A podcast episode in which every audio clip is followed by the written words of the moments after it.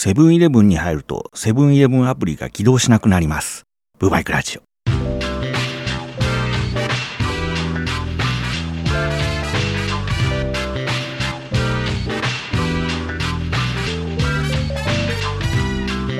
仕方なく PayPay アプリを起動させて払うんだけど、あれは絶対セブンでのポイントを取らせないための措置と見た。ほれ、最近セルフレジというか自分でお金を入れるじゃないですか。セブンイレブンとかね、急速にあのレジ導入してますよね。まあ別にそれは勝手に導入してくれればいいんですけど、コンビニってコンビニエンスなストアなんでしょ？レジ袋しかりだけど、定価で売るってことの意味はサービスと営業時間にあるんじゃないの？全部客にやらせておいて、メリットは営業時間だけですって、そもそもの趣旨を逸脱してるんじゃないかと最近思うんですけどね。まあいろんなことをですね、客に負担させることで彼らは何もしなくてもコストカットできてるわけでしょそこは安くして還元せえやって話にならないんですかね。まあそういうの良しとするというか当たり前的に導入するってのは都会人のおごり高ぶりだなと思いますですよ。あと、この前、この前って半年ぐらい前ですけど、奈良健康ランドの館内の自販機、500ml のお茶が180円ですよ。そういうのもどうなん？いやね、富士山の売店で売ってるのが高いのは、それはわかるんですよ。誰がここまで持って上がっとるんじゃってことでしょそれはもう全然いいんですよ。倍でも3倍でもなんぼでも取ってくれと。まあもう絶対に登山はしないと心に誓ってるんで、そういうシチュエーションが訪れることもないから100倍でもいいんですけども、でもさ、コンビニしかりなら健康ランドって、その辺の店舗や自販機と何も変わらないじゃない。なんだったらね、ベンダー供給する人が全部やってくれてるわけでしょ？どこに高くする要素があるのかって話でね。えー、とりあえずなら健康ランド、もう一回行きてーということが言いたいわけなんですが、あのね、前回の松山高松旅の話でできなかったことがあって、もうでも絶対に喋りたくて、あのね、あれは多分高松だったと思うんですけど、ビート走ってますわな。この道沿いにお店、いっぱい飲み屋というか定食屋というか、昔ながらの食事するような個人でやってるっぽい、この自宅兼お店みたいなのがあったんですね。えー、車が数台置けるような駐車場があって、その奥に建物みたいな。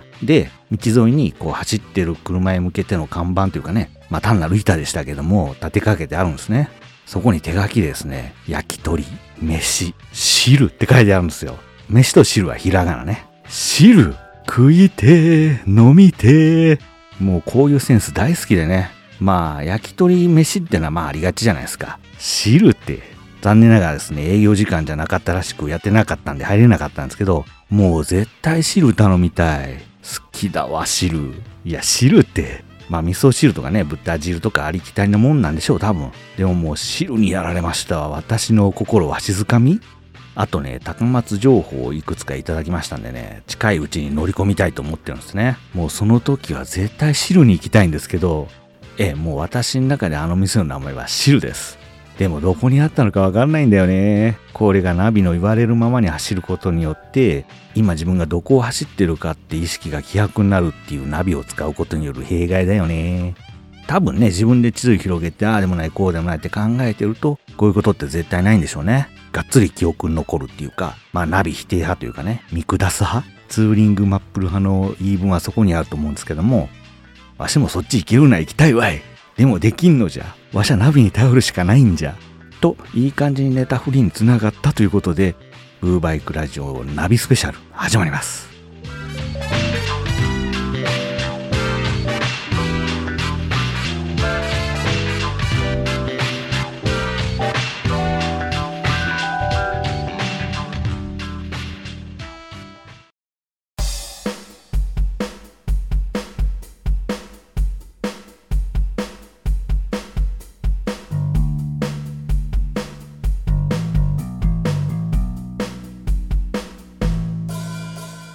この番組は岡山県在住のハンドルネームサボテンを名乗る男が2013年冬にうっかりオートバイを買ってしまったことから始まる右往左往の日々を脱線しつつ語っている番組です。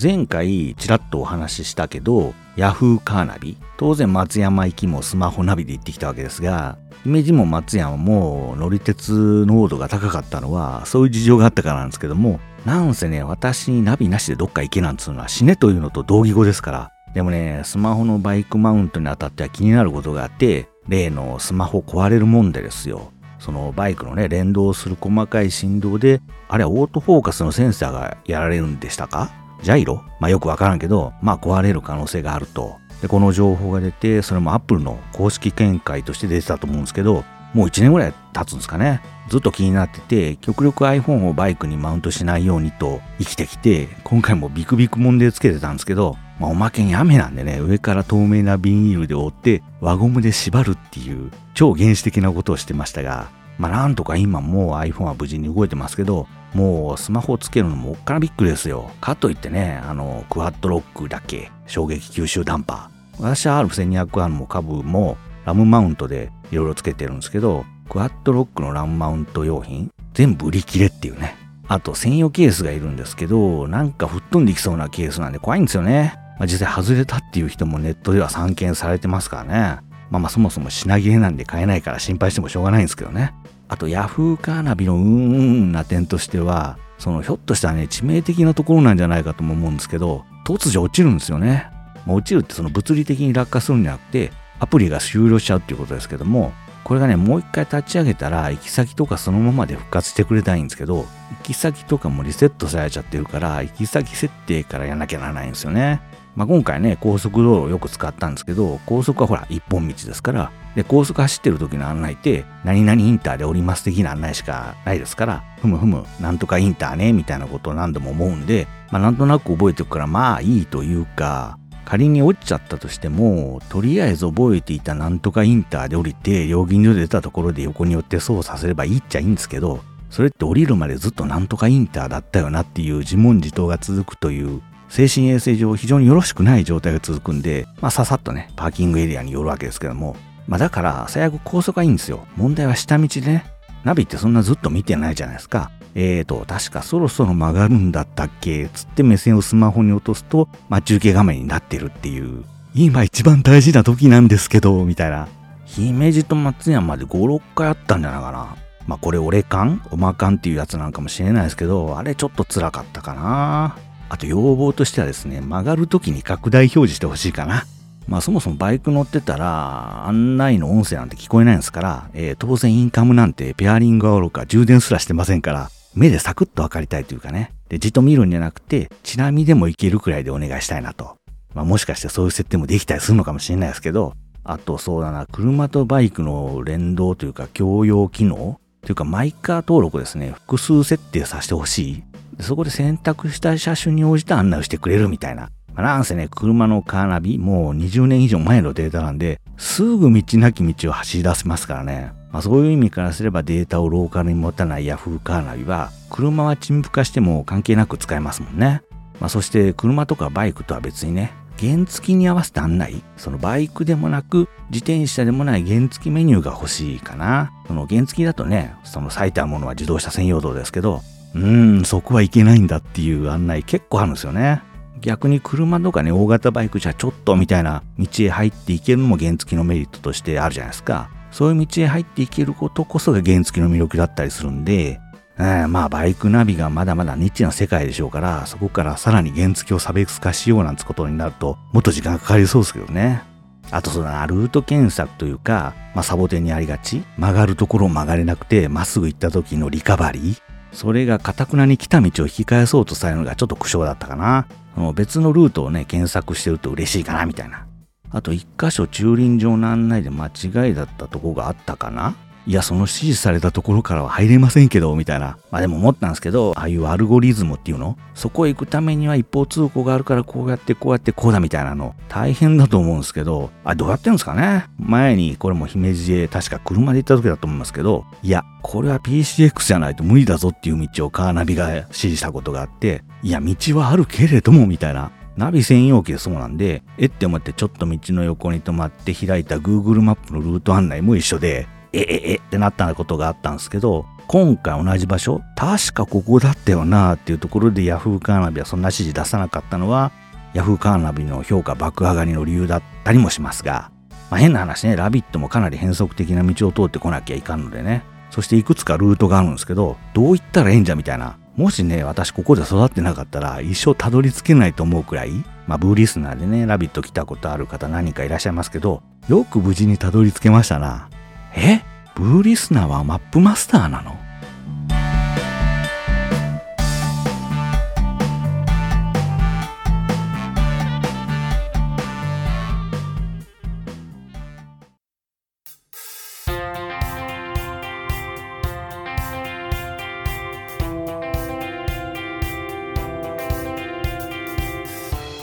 そんなこんな言いつも、大昔から格段に機能向上、性能向上しているスマホナビは侮れないと思いつつも、振動問題が解決しないことにはちょっと迂闊には使えないなっていうことで、まあ、やっぱナビ専用機をなんとかするという方向になりましたね。まあ、ということで、新しいゴリラにしてみる？なんて思って調べてみると、えらい評判が悪いんですよ、今のゴリラ。それもね、なんか年を追うごとに動きが悪くなっている的な指摘ばっかで、もうことごとくね、前のが良かったっていう書き込みばっかりなんですね。まあこういうのってね、良くても褒めない、その悪かったら叩くっていうパターンが多いので、表に出てないいい点もあるだろうと。まあきっとブーバイクを褒めたような噂も聞かないところを見るとですね、みんな満足してるからなんだろうという思うようにしてるというかね。ゴリラとブーバイク関係あるかい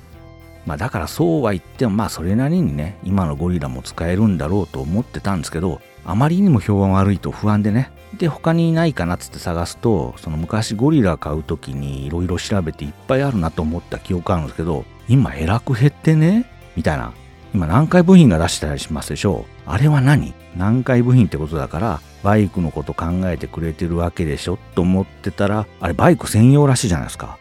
あら、どっかにナビ作ってたところを買収したの？まさか自社開発なの？ちょっと、いや、非常に気になる存在ですよ。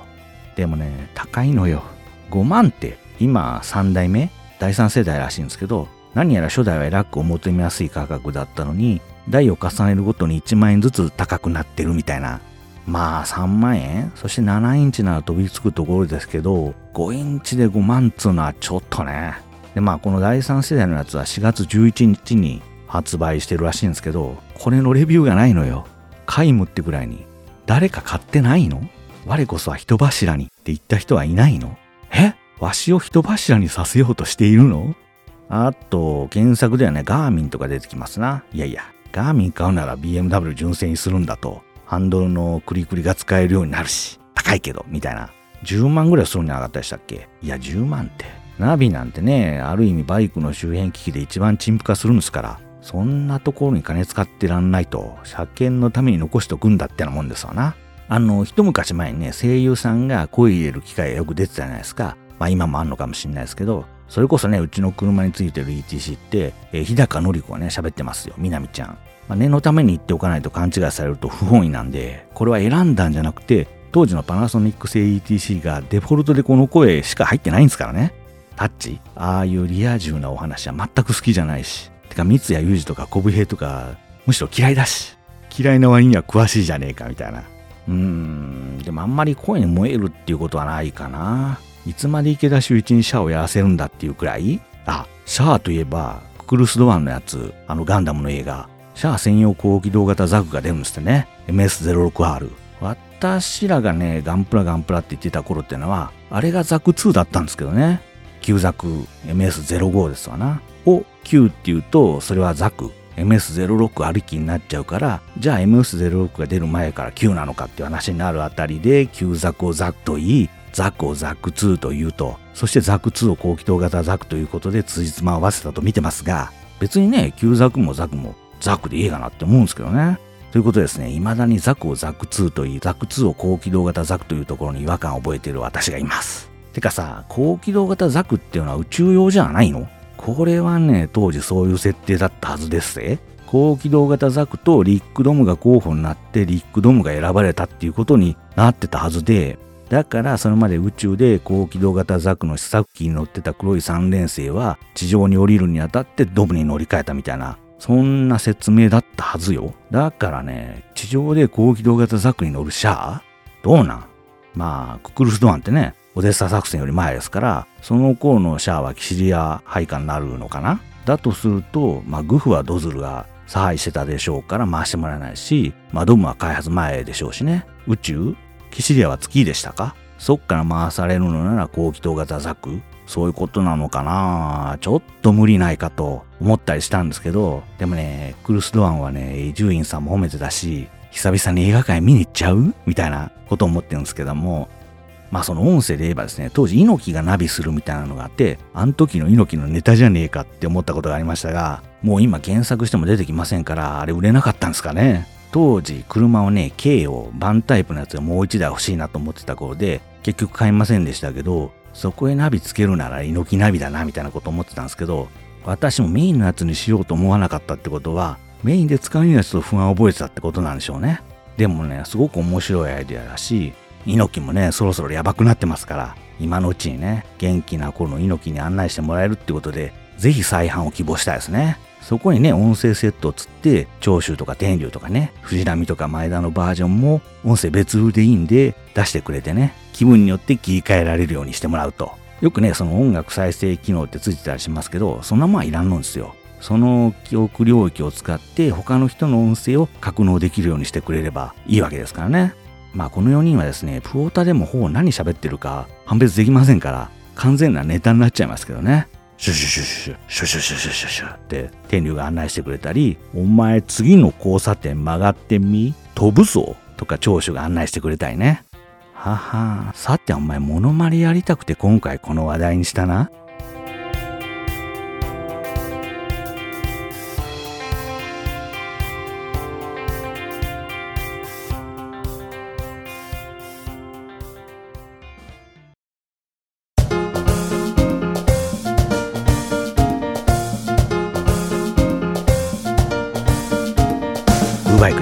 公式アカウントにて、ポッドキャストの新作エピソード配信の告知を行っております。いち早く、ポッドキャストの配信情報を知りたいという変な方は、お手持ちの通常の LINE アプリより ID 検索で、GWT6639F、小文字で、アットマーク、GWT 6639F で検索すれば出てきますので、それを友達登録してください。よろしくお願いします。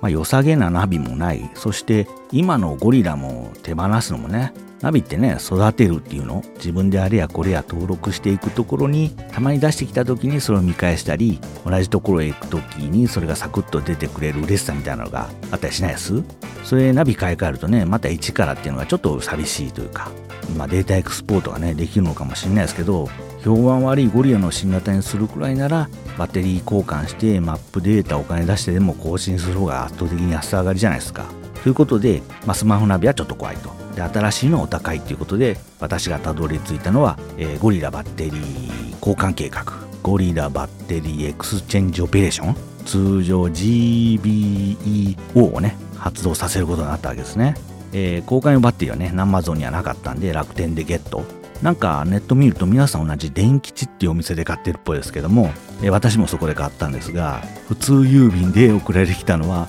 えー、互換品じゃなくてしっかりパナソニック製でしたね。ってことはどこでも売れるだろうになぜみんな電吉からというか電吉からしか買えないっぽいんですけどもね。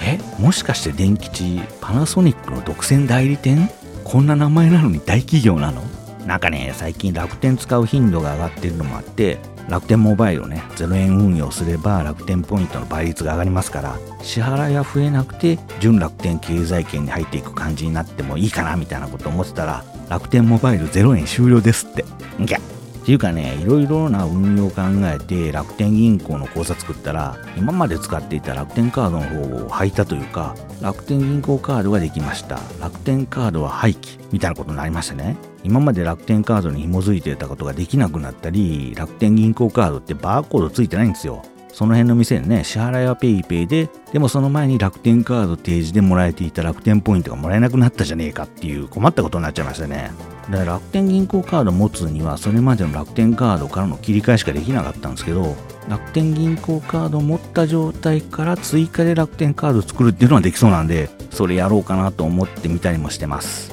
でもな、まあいろいろ管理が大変になるしね、なんか手数料貧乏になりそうじゃないですか。ああ、元通りにすっかな。そうじゃないんですよ。オペレーションですよ。俺のオペレーションなんですよ。このオペレーションね、手順っていうのは、まずケースを止めてるビスを外して、はまってる爪を外しつつ、裏蓋を外していくわけですね。まあ大体こういうものは、片方に液晶画面があって、もう片方に基板があって、平たいケーブルで接続されているっていう構造ですわな。バッテリー交換を解説している動画とかブログを見てもね、え、まあこのケーブルを切らないようにしましょうっていうことをしつこく言うてますわ。あとバッテリーに謎の黄色いフィルムが貼ってあって、あれ絶縁的なもんなんですかね。それ剥がして新しいバッテリーのに薄し替えると。あとバッテリーがぐらつかないように両面テープで裏側を固定しておきますと。まあ簡単な話ですよね。両面テープとかね、普段使うことないもんで、えー、近所の100均でゲットしてきて、まあさあ開始っていうとこなんですけども、あの、私のゴリラはですね、ビスが2つしか止まってなくて、あと全部爪で表と裏のケースが繋がってるんですね。これがまあ外れない外れない。爪でがっちりはまってるっていうのは組み立てしやすく分解しにくいっていう感じしてるんですかね。まあバッテリー交換っていうのはね全くメーカー非推奨なんでこうやって組み立てしやすいけど外しにくいっていう構造にしてるんでしょうけども。なのでですねマイナスの精密ドライバーでぐちぐちやるわけですね。するとまあ徐々に爪もパカパカ外れてきたんでまあ8ばかりね全部外しますと。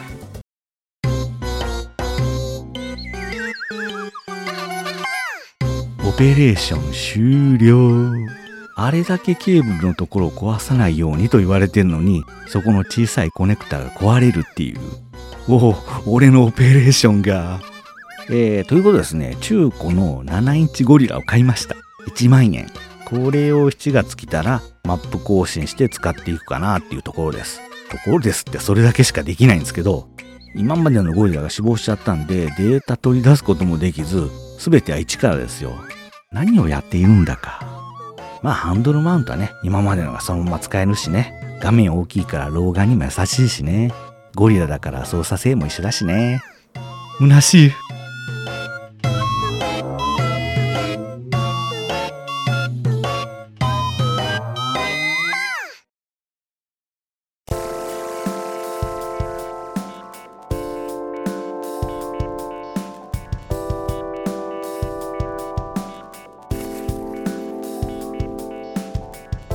ょっと車がピットインしまして、台車としてヤリスを借りたんですね。蛍光イエローの。もう目立つ目立つ。常々ね、日本車は車の色をもっと選べるようにしなきゃダメだと言ってる私なんですけど、あの色は選べないな。あと、ヤリスってビッツの後継者なんでしょ？えらい進化してるんですね。そのビッツってね、必要最小限というか、いや、これ大丈夫？ってくらい何もなかったもんですけど、まあ借りたヤリスの、まあ、グレードがいいやつだったかもしれないですけど、えー、ライバカでかいモニターナビがついてるんですよ。iPad かみたいな。昔ねカーオーディオに凝ってた頃一部本当に一部の人だけでしたけど iPad をつけてそれで全部制御してますできない人もいらしてまあその発想はもちろんね当時 iPad が9.5インチとかそれぐらいの大きさですけどそんなのがねデデンとセンターコンソールについたものですからなんじゃこのでかいのはと思ってたもんですけども今やもう車のデザインというかねメーカーの設計段階でそれくらいの大きさの画面がつくのが全然普通な時代になってるんですね。もう浦島太郎状態なんですけどもあの BMW のねメーターパネルもどんどん大きくなってますもんね。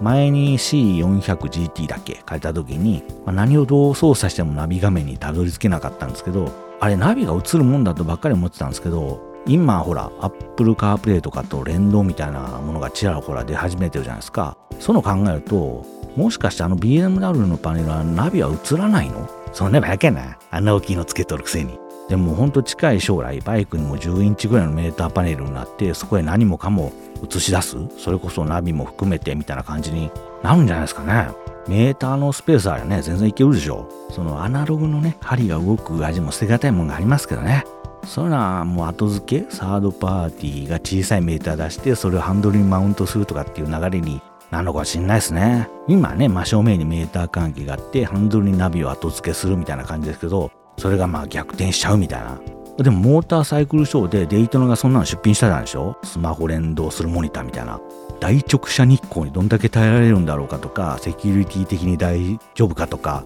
あとアメスか。そういうのもあるけどあれですね。あんなのね、R1200R や株に、えらいブサイクになるような気が。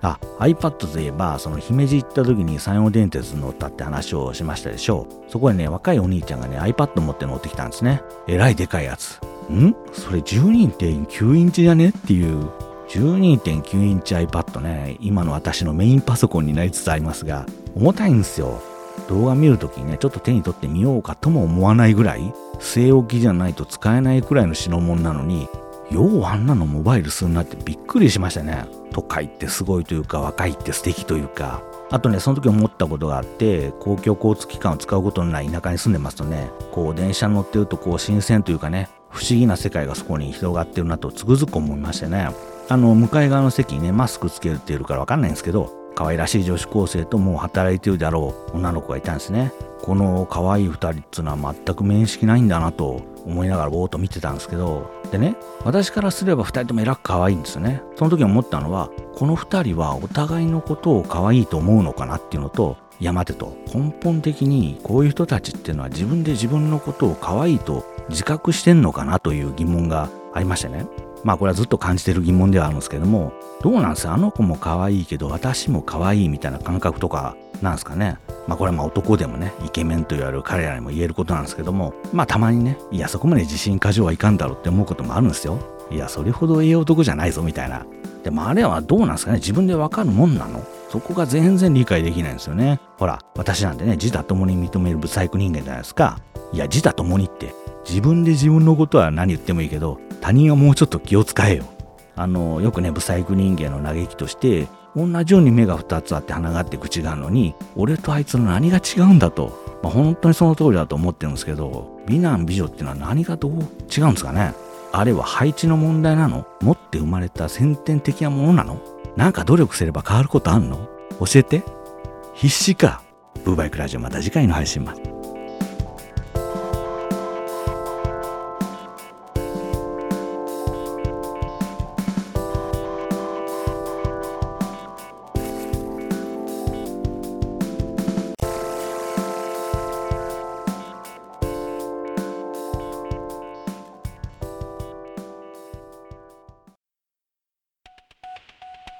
カブという汚れの海に見え隠れするエンジンという氷海どうやら水面下の謎の根は深く重い。エンジン指導は神が選ぶスブロクだとしてもかかるまでは1.16の才の目次第。鬼と出るか邪と出るか。謎に挑むセルスターター。次回バッテリー。サボテンあえてキック指導を試みるか。